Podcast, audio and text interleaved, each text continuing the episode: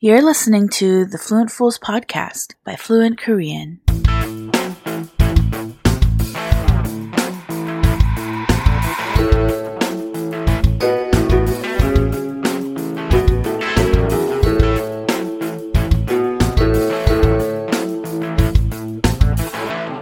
Everyone, it's Minju here, welcoming you back to another episode of Fluent Fools, a show that looks at the many sides of being Korean in the 21st century. Whether you're in the peninsula or part of the global diaspora, or maybe you're neither and you're really into Korean language and culture, everyone is welcome here. In this podcast, we explore the Korean language, society, culture, history, and current events happening in the land of the morning calm and around the world as we continue on our quest to go from fluent fools to fluent Korean. One who learns language without learning culture ends up becoming a fluent fool. My life prior to the pandemic involved quite a lot of flights. In fact, in the six months before we had to go into lockdown, my partner and I were basically traveling full time. And we even had more plans for travel, but we've put them on hold for now. I think while there's still no vaccine and a lot of active cases around us, it's important that we are staying put and staying home to minimize the risks involved, not just for ourselves, but also for the people who we may come into contact with. They do say though that flying can be relatively safe because of the social distancing and the added safety protocols and the fact that the air inside of an airplane is constantly being circulated. But at the end of the day, you're still putting yourself in a situation where you're in a closed space, in close proximity to other people who, to your knowledge, may or may not have the virus or can transmit the virus. And of course, the safe route is to assume everyone does and then act accordingly in terms of safety. I don't think anyone can have any peace of mind while traveling right now. Then there are the new procedures when it comes to getting special permits to fly out in some cases, getting on the plane, getting off the plane, more protocols. And then because airlines are filling less seats, tickets may be more expensive. And then you have to factor in the time and money you have to spend doing mandatory quarantine. It can be a lot. And it's definitely a risk. But there are people who are flying out of necessity and for long term stays. And for this episode, I'm speaking to somebody who recently moved to Korea from Paraguay to earn his master's degree as part of the Global Korea Scholarship Program. So this is Juanjo Bayardi's story of traveling to Korea in the middle of a global pandemic. My name is Juan Bayardi, Juanjo, my nickname. I am from South America, Paraguay, and I recently moved to South Korea about 12 days ago. What was your reason for travel? I came here through a scholarship, a Global Korean Scholarship, which implies that I have to take one whole year of Korean language and culture, and I have to pass the TOPIK three test and then I will start my master's degree the second year, uh, which is going to be on global affairs and commerce in the Chung-Ang University. Was there a particular reason you wanted to pursue your master's degree in Korea? Well, I I've done taekwondo since I was very little, so that was like my first first taste of Korea I had.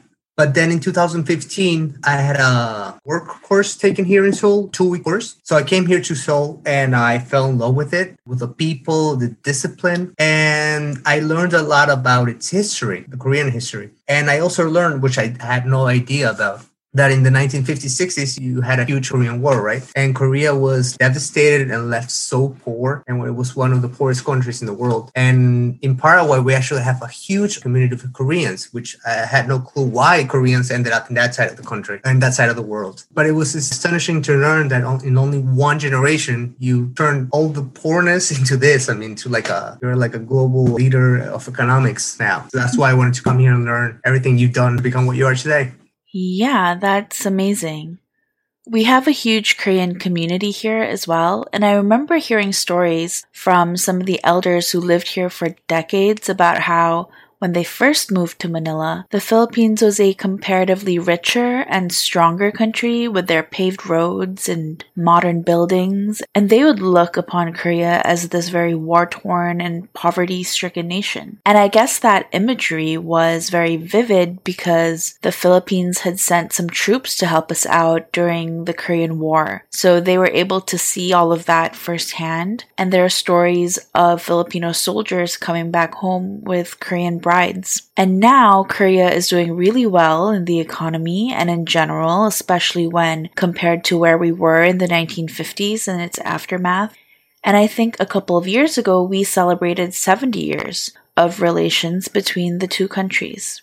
Anyways, what do you want to do with your master's in global affairs? What's the dream? In my country, I, I worked for the government. I did uh, auditing. I was an auditor, and I worked a lot in the anti-corruption and transparency area. But what do I want to do after this degree? I mean, the good thing about this scholarship is that it doesn't make me have to go back to Paraguay. Like, if I want, I could find a job here. If I get a job here in Korea after the the degree, so I don't know what I'm gonna do. I don't know if I'm gonna go back. I'm gonna stay. I have three years to think about it still.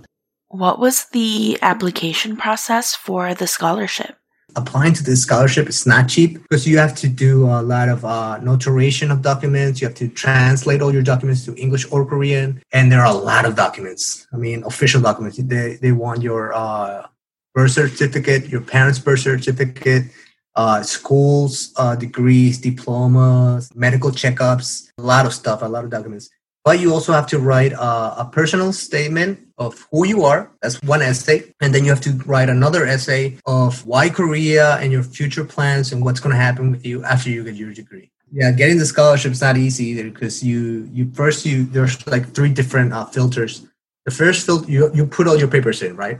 And then the first filter is in your home country, like the Korean embassy interviews everybody selected. Every country has a different quota of, of people they can send to Korea in the case of Paraguay, it was three. So they interview like 12 or 13 people. If you pass the, uh, the interview and you're one of the three selected, then you go to the second filter. The second filter is they send all your documents to the Ministry of Education here in Korea.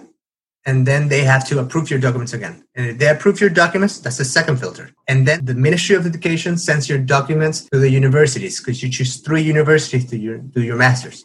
And then the universities here in Korea look at your papers and decide to do an interview. So I had like three different online interviews mm-hmm. with the universities.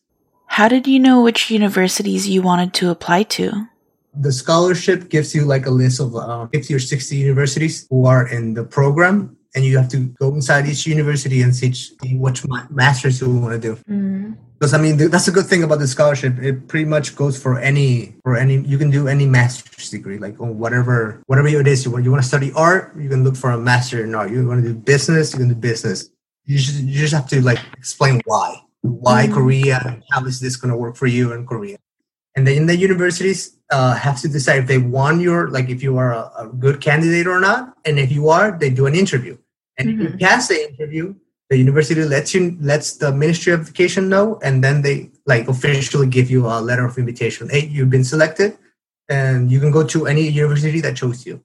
In my case out of the three universities that i chose the three interviewed me and the three uh, accepted me. So after the three accepted me i had to like choose one of the three and i chose Chung-Ang university one of the requirements of the scholarship is that you have to do a year long language program before you start your master's degree. You're in Suncheon.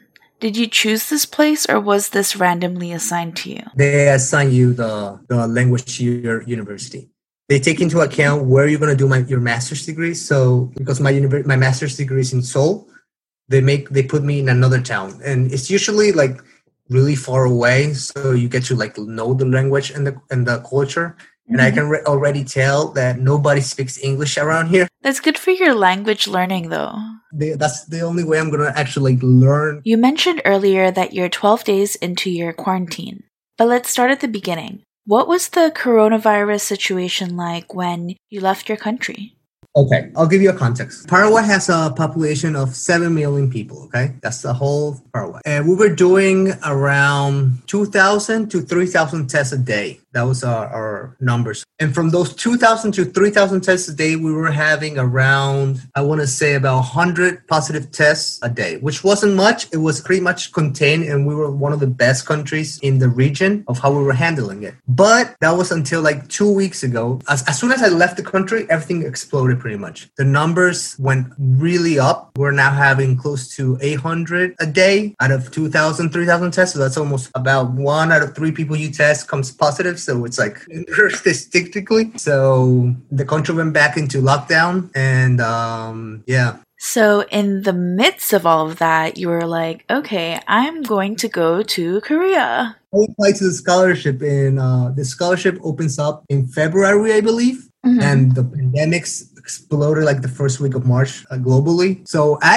I actually was very surprised that Korea didn't suspend the scholarship this year because I mean uh, there's a thousand scholars this year. And from Latin America, we're around, I think we're like 60, 70 people. And those from those 60, 70 people, around, I want to say 40 people managed to leave Latin America because wow. everybody else has a lot of countries. I mean, every country has a lot of restrictions right now. Mm-hmm. So it was really hard to leave and to like oh, travel. Man. Airport has been closed for about, I don't know, since March, since February. So the only way to leave the country is by getting special permits. And by special permits, what it means, it means that you have a reason to leave the country, like you're not from Paraguay or you are you're a foreigner, or you you have a, like a scholarship like I did, and you have to like file a lot of documents to get really lucky to get that special permit because a lot of people want to leave but they can't. So mm-hmm. yeah, that was the situation to leave Paraguay. Yeah. What was the process of getting the special permit? First, I received my letter of invitation from the Korean government saying that I officially got the scholarship and that they were going to take care of me for the next three years. I presented that uh, letter of invitation to my Ministry of Foreign Affairs in Paraguay, to the police, uh, a lot of senior public officials. That's how you get the special permit to leave the country. Yeah, that's the way to get out of the country. It's just a lot of processing and mm-hmm. paperwork. How long did it take? I received a letter, the official letter, saying that I, I got the scholarship in end of May, beginning of June. And then with that letter, I started searching for the special flights leaving. But before getting that special flights, I also had to apply to the Korean embassy for the visa. And before applying for that, I also needed the permit. So it's like you need this for this, but you can't get this without this. So it's it was like it was a chaos, and it's never happened before. Like nobody knew what the procedure was. So I asked one person one thing, they told me this thing, and it was it was a mess. so after this, what's the next step? I buy a flight ticket. All right. The procedure uh, for the scholarship is that Korea buys you the ticket. That's okay. that was every year until then, until this year. I mean, the pandemic, right? Normally, you get the scholarship, you tell Korea, okay, I got my visa, and they from Korea they go they search online and they buy you the plane ticket from your country to Korea. But because uh, this year the pandemic was going on, if, if, the Korean government officials went online and searched uh, from Paraguay to Korea, let's buy a ticket, they would see on the web page that all airports are closed. So that was impossible. So they asked uh, every student to buy their own ticket with their own money and then they will get reimbursed here in mm-hmm. Korea. But uh, yeah, that was the procedure for that. So I bought my ticket from Paraguay, and then I had to see all the how do you say this the the stops along the way. Mm-hmm. So I had my first stop was in Brazil. So I had to find out what the Brazilian public officials needed for me to to go by through from Brazil to another country. Oh my gosh. And one of the requisites uh, was that I needed an international medical insurance. So I had to buy one for like three, four days. One of those access, card, Assist Cards, I think it's called. Mm-hmm. And um, well, yeah, I had that for Brazil. And then in Brazil, I stayed for like 12 hours in the airport. And from Brazil, from Sao Paulo, I went to Ethiopia, Africa. From there, it was actually in Ethiopia where I dimension like the level of the pandemic because I've never been to Africa or Ethiopia, but mm. where I la- when I landed there, it was like I saw everybody with a face mask. And, Wait, so before yeah. Ethiopia, nobody was wearing a mask? Uh, in Brazil, pretty much. Brazil has a policy of. Uh, uh, I don't know how to explain it. I mean, they know a pandemic is going on, but I don't know how afraid they are of the pandemic. I don't know if that explains it. So, Okay. well, you see the news now how there are a lot of people from America, from the United States, that are like against the mask Yeah. and all that. A lot of Bolsonaro followers don't really care about wearing a mask, I guess. So the airport was really empty. But when I arrived at Ethiopia, it's a place I'd never been before, another culture. But the thing we all had in common again, it was the mask. I mean, everybody was afraid. You had empty seats. All the airplanes, you travel with uh, you get your own three seats. The plane goes like half empty, a quarter of the way filled. Oh, and the flight ticket was really expensive. Um, really? Well, actually, I can imagine because you can't fill up the plane. I bought my ticket for almost two thousand dollars one way. Yeah, when I went in 2015, I can't really remember that much, but I think it was like both ways was like 2,500, um, like Mhm. 500 more, and I got my ticket back. But now it's almost two thousand dollars for one way ticket. Yeah, that sounds pretty expensive. So, from door to door, how long was your total travel time? 48 hour travel. Yeah. But as soon as I got to the Incheon airport here in Seoul, a whole list of things and procedures started again. you Mhm. know. Before that, let's talk about the actual plane ride. Were you allowed to go to the bathrooms? Did they feed you? It's a long flight. They, they, they fed me normal, like their normal plane food, right? But uh, there's a lot of paranoia, I guess. You know, I mean, not just for me. I mean, I, I, felt everybody felt the same paranoia, you know, because you're traveling in the plane, everybody with a mask, and you feel like if you take it off for just one second, you're breathing the same air as the guy next to you. You like hear everything so much louder. So I heard like the sneezing in the back, and you you, you go like this. I don't know. It's it's really intense Oh no. that could be the sneeze that COVID. Going to the bathroom, you go and you try to like open the door with your wash your hands like five times. It's crazy. How did you prepare for the flight? I took uh, obviously my my mask. I had my goggles. I had uh, my mom gave me like a little bottle of alcohol that I like would put in the seats in my hands every five seconds. I had a lot of this like device, but with alcohol already in the. I had my my earphones uh, just in case I had a jacket. It was really hot. I still had like a jacket. I didn't want to touch anything. It's a like an intense Yeah. experience. So, what happens after you land at Incheon Airport? As soon as you get off the plane, there's a, there, there are already a bunch of public officials with like str- astronaut suits, like everything's super protected. They take your temperature as soon as you get off. They put the thing in your ear and they take your temperature. Then they ask you all the countries which you did your layover in, and they see they look at all, all, all your documents. And then I, I sort of got we had like six or seven different stations that you have to go through the airport. First, you go obviously to they take your temperature. Then they ask you the, uh, the your place in layover. Then they again you wait like in a waiting room because first they take care of all the Korean citizens, right? And then it's a foreigner's turn. There were a lot of different what do you call uh, paperwork? Mhm. Like Yeah. forms? Yes, a lot of forms. Yeah, like seven or eight different stations with different forms. Okay, so you get there. They then they ask you. They take your temperature. If you have more than thirty-seven point five degrees temperature, they make you take the uh, the COVID test right there at the airport, and you have to wait at least twelve hours, thirteen hours there. And I know this because some other scholars from Latin America arrived there and their body temperature was high. They didn't really necessarily have a fever, but their body temperature was above 37.5. So they had to take the test there. Luckily, I, I had below that.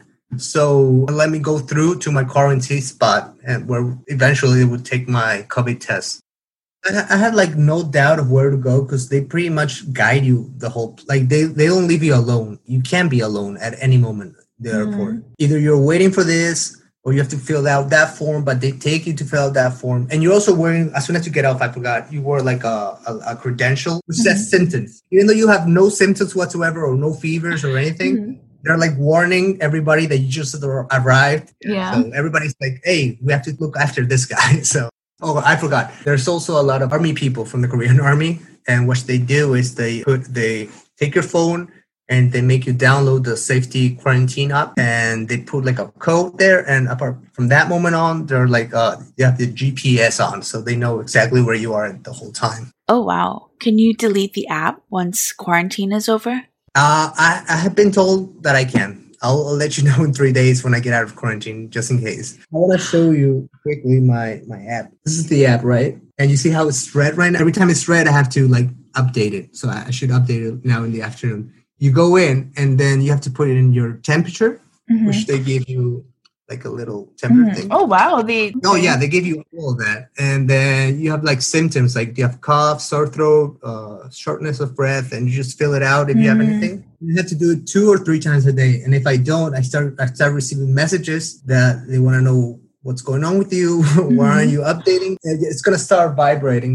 At the airport, when they're installing the app on your phone, do they give you a thermometer or the tools you need to comply with this requirement? No, actually, all that. Uh, okay, they ask you first of all where you're gonna do quarantine, and you need to have a cell phone. Somebody living in Korea. They make you sit down, and in front of you, they ask you for the num for the phone number, and they're gonna call that person in front of you, and that person has to answer and assure them that they're gonna be responsible for you. In my case. It was the university where I'm staying at. Uh, there was a, a person here designated for that. But uh, I know that if you arrive there with like no spot, like they designate a spot for you, but you have to pay like $150 a day. And Mhm. it's like 15 days, so you can do the math. It's like really expensive. Yeah. And when I arrived here, it's when they gave me like the box with like uh the thermometer and like they gave me Mm. water and I don't know, a couple of more things. So, from the airport, how did you get to Suncheon, where you're currently doing your quarantine? Okay, yes. Okay, from the airport, okay, I take my luggage, which has already been supposedly out there for like, I don't know, six, five hours, and I leave official the official side of the airport, you know. So I'm like outside in the parking. And there's uh still like public officials, they put like a red sticker on you on the side.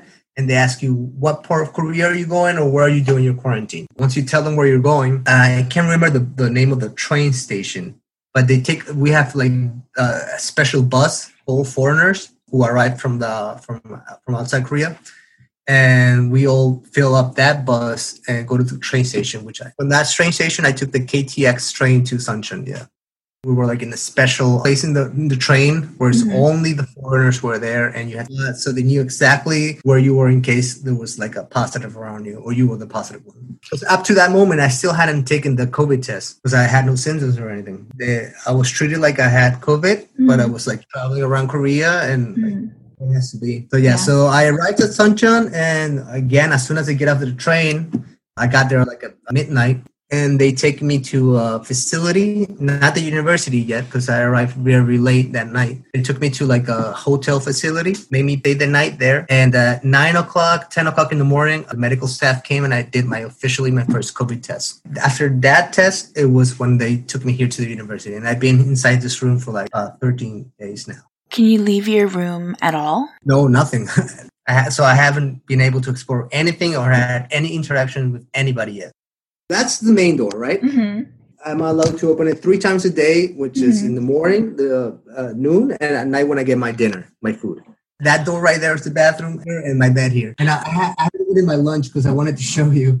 Today's a lucky day, actually. I don't know if they knew that you were going to see this or something, but I, it's out there. I have rice, meat, potato, kimchi. Mm-hmm. Yeah, so it's very good. Today's a very good day. How have the meals been in general? Have they been to your liking? It's been very good. Like the, the food tastes very good and it's very healthy. I can Mhm. see how it has. And I, I don't have any problem with foods. I know there's some people, some foreigners Mhm. that can't eat Yeah. uh, pig or they have like veggie issues. I have no issues. How have you been spending your time in quarantine? Well, uh, I've been getting, I've, I've been trying to get ready.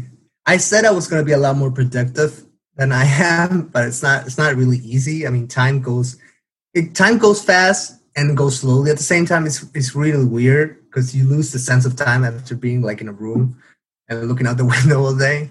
Um, but what I've been doing is uh, I started trying to practice or learn a bit more Korean. I started following uh, Instagram pages, and that's how I found your page, for example, uh, on culture and language, and just uh, watching YouTube videos, uh, Korean dramas on Netflix. I've been trying to like open up my ear to the language. Wow. Have you thought about what you want to do once you're allowed to leave your room? yeah, I want to explore around. I mean, I've been uh, one of the things I've been doing in quarantine is like uh, opening Google Maps and Kakao Maps and just like exploring around on the web and seeing what's around me. So, based on your experience, how has Korea been handling the pandemic? How they're treating the pandemic, at least comparing to my country and to all the other Hispanic countries, which I know because we all talk and we all like share similar experiences. But here, everything is like on, on another level of control. Uh, starting with the application and the the GPS already following you, your every footstep, taking your temperature like three times a day. Everything is to the extreme, but it's good. I mean, it's it's okay. I mean, I have no problems with that because it's the only way to control this at the moment. Mhm. But yeah, Yeah. so a lot of discipline, but I, I see it works. Was there any point where you felt unsafe or anything like that? Uh, no, not at all. Actually, I, I would have felt unsafe if nobody was after me because I wouldn't know- what to do. I mean, I know no Korean. I don't know how to read Korean, so and everything's Korean, obviously. If I didn't have anybody there with me, I would have been a bit more scared. All right. Well, thank you so much, Juanjo, for speaking with me about your experience. It was so nice to meet you. Yep. Nice to meet you, Minju. You're welcome. Bye bye. So, about a month after our initial conversation, I checked back in with Juanjo to see how he was doing post quarantine. There was a typhoon the day I was supposed to leave quarantine. So I stayed one more day, and then uh, I was separate, and I moved into uh to this dorm. Everything's like going back to normal. Okay, so did they let you remove the app? Yes, as soon as I got out of quarantine, I I could delete the app, which was like battery consuming. Okay. Have you been able to see a little bit of Suncheon? Let's say I've been out for like three weeks, I think now, and uh, I have class four hours per day from eleven to four with one hour for lunch. And I usually go around in the afternoon, like just walk around. I haven't really, I mean, I took the bus once or twice just to travel around like the, the city, I guess. But I usually just walk around. So there's only that so far I can get walking. But um, yeah, it's pretty nice. I mean, I'm surrounded by mountains. There's like a reservoir. There's lakes, rivers. I don't know. Everything's like natural and ecological. It's very nice. Yeah. And how are your Korean classes? Well, they're they're faster than I thought they would be. Like more intense than I thought. Because I mean, we're going from like me and like uh, in my class, there's uh like 17 students, and all of us are starting from level one, which is like zero, pretty much. Nobody knew anything. Like not even the the Hangul we learn now. But um, we're going really fast. Like they they expect from us to know like 30 calories per day.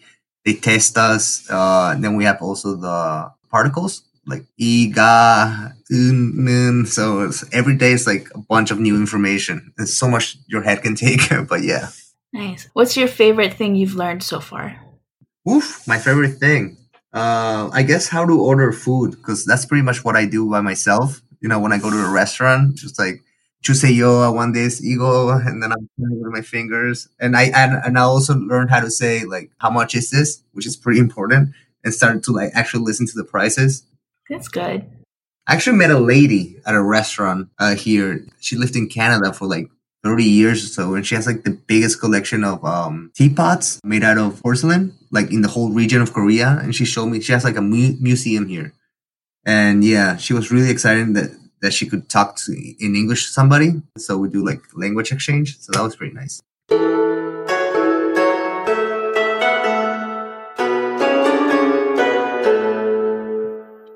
That's the end of this episode. If you liked the episode, please consider subscribing, leaving a review, and telling all your friends about the podcast. I hope it provided some insight on what it's like to travel at this point in history and about the Global Korea Scholarship. Thanks again to our guest, Juanjo Bayardi, for sharing the details of his journey and his life in Korea. He actually shared some photos and some videos that he took throughout his journey, and you can see them in the show notes. In other news, I was recently a guest on an episode of The Chanchi Show where I shared one of my deepest fears. The podcast is about the experiences of Korean American adoptees, and while I'm not an American or an adoptee, I had a really good time talking and trying out Korean crackers with the hosts Nathan, Patrick, and KJ, who are awesome people, by the way. You should check them out. KJ actually pointed out that I was using my mic incorrectly and showed me how to set it up. So thanks, KJ. And speaking of good advice, I really want to thank podcasting experts Danny Cordy of the Screw Up Moments podcast and Fable Productions and Norman Chella of Podlovers Asia. I actually reached out to them when I was just thinking about starting a podcast, and without any hesitation whatsoever, they set up a call and they answered all of my questions. And believe me, I had a lot, and gave me some really useful information to start with. And actually, I got some really good feedback from Danny after my first episode launched as well. So I'm very thankful. If you're thinking about starting a podcast, especially if you're based in Asia, definitely connect with them because they really know their stuff and they really enjoy helping new podcasters out. Anyways, thank you for listening. You can find me on Instagram at Fluent Korean and at Fluent Fools, and the show notes are on my website, fluentkorean.com. All right, please stay safe, and I will see you in the next episode. Bye!